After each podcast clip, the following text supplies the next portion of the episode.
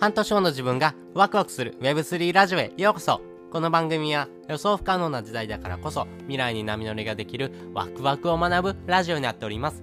皆様おはようございます。こんにちは。こんばんは。ためひろです。今日も一日頑張っていこうということで今回はですね、うまく回る DAO の3つの共通点っていうのをお話をですね、したいなと思います。皆さんですね、DAO 参加されてますか？ね参加されてない方、ほとんどだと思います。DAO って何っていう人もですね、結構多いと思います。まあね、これ DAO ってですね、えー、簡単にお話しするとですね、まあ、自立分散的なですね、えー、組織になりますんで、あの、本当にですね、中央がいないようなですね、組織ですね。まあ、ファンクラブみたいな感じですかね。まあ、ファンクラブってですね、えー、そのファン、カリスマ性がある人のですね、えー、ことに憧れたですね、人が集まってくるようなですね、え形になりますけども、このですね、えカリスマの人ではなくてですね、え自分のですね、好きな NFT だったりとかですね、まあ、そういったですね、え自分がですね、こういうふうなことをしたいな、こういうふうな活動をしたいな、ってことをですね、えやりやすくなるようなですね、えー、働きをするような集団ですね。それがですね、まあ、ざっくり言うと DAO になるかなと思います。このですね、DAO でですね、えー、うまく立ち回っているところで言うとですね、えー、忍者 DAO ですね、えー、これがですね、ものすごくうまく回ってます。これ、えー、めちゃめちゃですね、参考になる DAO のですね、えー、表現になるのかなと思うんですけども、やっぱりうまく回ってる DAO ほどですね、えー、活発に議論があってですね、えー、議論があってですね、えー、すぐですね、新しいテーマが上がってきて、すぐ新しいテーマがなくなるとかですね、まあそういったことを、えー、日常茶飯事に行われてます。まあそういうふうなですね、えー、自分がやりたかったことをですね、勝手にできるっていうのがですね、DAO のですね、魅力かなと思いますし、あの、サードプレイスというふうなですね、言葉にもですね、つながってくるんですけども、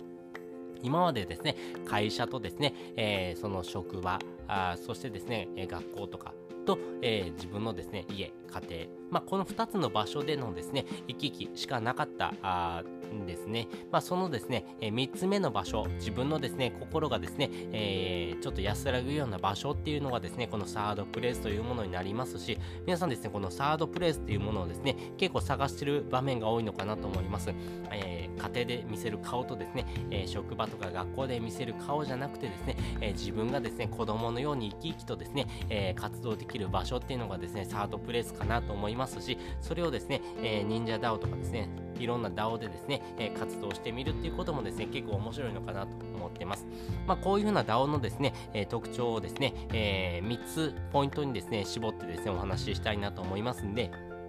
これからですね、DAO を始めてみたいなとかですね、今ある DAO にですね、参加したいなっていう方はですね、まあこういうのは3つの特徴を持ってるんだなってことがですね、ちょっとずつ分かってきますんで、先に3つのポイントをお話ししておきます。1つ目、えー、自律的である。2つ目、有機的である。3つ目、分散的である。言葉だけ聞くとですね、わーなんか難しそうと思うんですけども、えー、分かりやすくですね、簡単に噛み砕いてお話ししていきます。まず1つ目、自律的であるということですね。まあこれはですね、個々がですね、えー、まあ、自律的にですね、活動していくという形になっています。まあこれですね、私がですね、えー、パジさんかなのですね、言葉を借りてですね、お話しするとですね、セルフスタートアップ力があるということですね。まあ、つまりですね、誰かに言われなくてもですね、頼まれなくてもですね、自分が勝手に動いてですね、行動していくっていうことがですね、大事ですよってことですね。まあ、そういうようなことをですね、活動してるですね、DAO っていうのはですね、非常にですね、面白いなというふうに思っています。で、2つ目、有機的であるということですね。これでですね、やっぱりですね、えー、人々はですね、えー、人とのつながりを持ってですね、えー、行動し続けるものです。このですね、え人と人とのつながりっていうのはですね、めちゃめちゃ大事でですね、まあ自分が持ってるですね、能力とか技術っていうのがですね、こういったことがありますよってことをですね、表明してですね、まあそのつながりをですね、作り続けていくってことがですね、結構大事になってくるなと思ってます。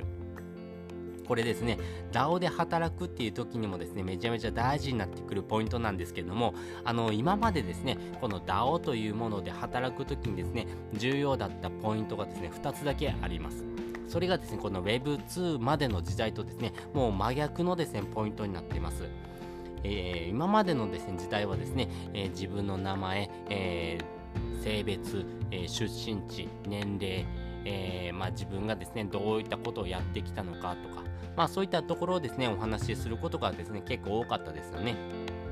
なので、生まれた場所とかですね、あとは身分の差、貧富の差なんかがですね、え直結してたですね、えー、そのクラス分けというところ、そして自分の中がですね、えどういうふうなですね、クラスにですね、えー、ランク付けしていくのか、みたいなところがですね、結構大事だったんですけども、これからの時代ですね、この DAO で働くときに大事なのってですね、名前じゃないんですね。性別、どっちでもいいんですね。大事なのはですね、自分がこういうことできますよってことをですね、ちゃんと言えるかどうかとですね、えー、ちゃんとコミュニケーションが取れる。この2つだけなんですね。なので自分がですね、それをできますっていうことを言ってですね、あの、そしてですね、それを行動する。まあその2つだけなんですね。まあそういった行動ができるってことがですね、めちゃめちゃ大事になってくるということです。で、3つ目のですね、分散的であるということなんですけども、まあ、基本的にですね、DAO という考え方はですね、えー、自立分散的というふうなですね、考え方に集約されてます。わあ、難しい言葉だなと思うんですけども、要はですね、今までのですね、社会っていうのはですね、中央集権的な考え方でした。国であったりとかですね、会社であるとですね、え会長とか社長とかですね、そういったですね、中心人物がいましたよね。まあそのですね、人物がですね、え、こういうことをするからっていうことになってですね、会社っていうのが成り立ってるんですけども、DAO っていうのをですね、え、こういうことをやりましょうっていうふうにですね、えー、いう中央の人物がいないんですね。なので、えー、個人がですね、勝手にですね、頼まれてもないのに、えー、好き勝手やるっていうことはですね、結構 DAO 的な考え方ですし、まあ自分がこんなことできますよってことと、ちゃんとコミュニケーションが取れますよってことがですね、分かるとですね、それだけでですね、活動ができるということなので、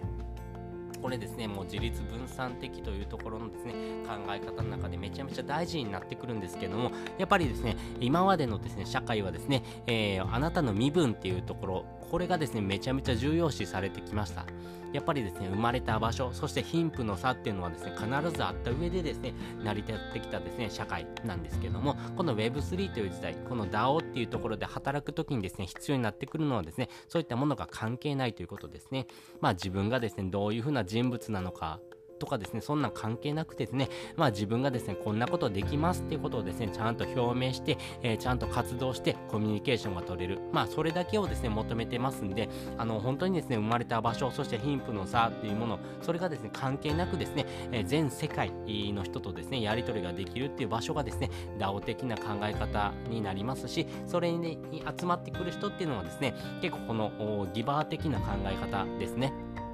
まあ、自分がこんなことできるよっていうことをですね、表明してですね、活動してですね、ちゃんとコミュニケーションを取れる、まあ、そういうような人がですね、集まってきますんで、まあ、自分の中の考え方の中でですね、えー、会社とかですね、そういうふうなしがらみとかですね、えー、そういうふうな、何でしょうね、人とのですね、争いっていう中にですね、巻き込まれてですね、人間関係疲弊してきた人なんかはですね、この DAO で働くってめちゃめちゃですね、有益かなと思います。自分ができることをですね、自分ができる範囲内でやる。そして、えー、そういったことをですね、コミュニケーションを取りながらですね、自分がワクワクしてですね、楽しんでいる。まあ、それがですね、DAO 的な考え方になりますし、そういったことがですね、あなた自身のですね、運命をですね、ちょっとずつですね、変えてくる要因かなと思います。まあね、えー、自分のですね、経験っていうのをですね、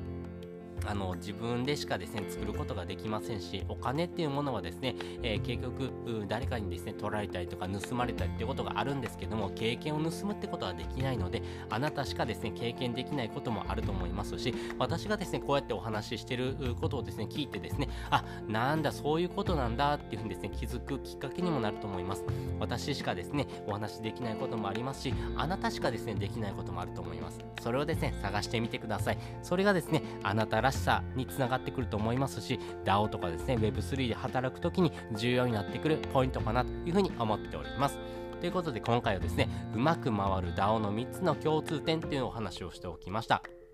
まあ、自律的である、そして有機的である、そしてですね、えー、分散的なですね、考え方を持ってですね、えー、個々の能力をですね、発揮しながらですね、えー、それぞれのですね、できることをですね、楽しんでやっているっていうことがですね、Web3 的な考え方になりますんで、やっぱり人柄とかですね、えその、善人であるとかですね、正直者であるとか、まあそういったところがですね、この DAO で働くときにめちゃめちゃ大事になってきますんで、まあそういった要素をですね、持ってる人はですね、より面白いですね、未来になってくるかなというふうに思っております。で、本日の合わせて聞きたいです。本日の合わせて聞きたいは、DAO で働くと得られる3つのポイントについてお話ししておきます。ね、えー、DAO で働くっていうイメージ少ないと思いますけれども、あの、これ、忍者 DAO でもですね、実際にですね、お金のやり取り、要はですね、お仕事としてですね、えー、成り立っているものも中にはあります。こういうお仕事っていうのをですね、えー、続けていってですね、自分がお金を稼げるって結構面白いことだなと思いますんで、よかったらですね、参考にしてみてください。ということで、本日もですね、お聴きいただきましてありがとうございました。また次回もですね、よかったら聞いてみてください。それじゃあ、またね。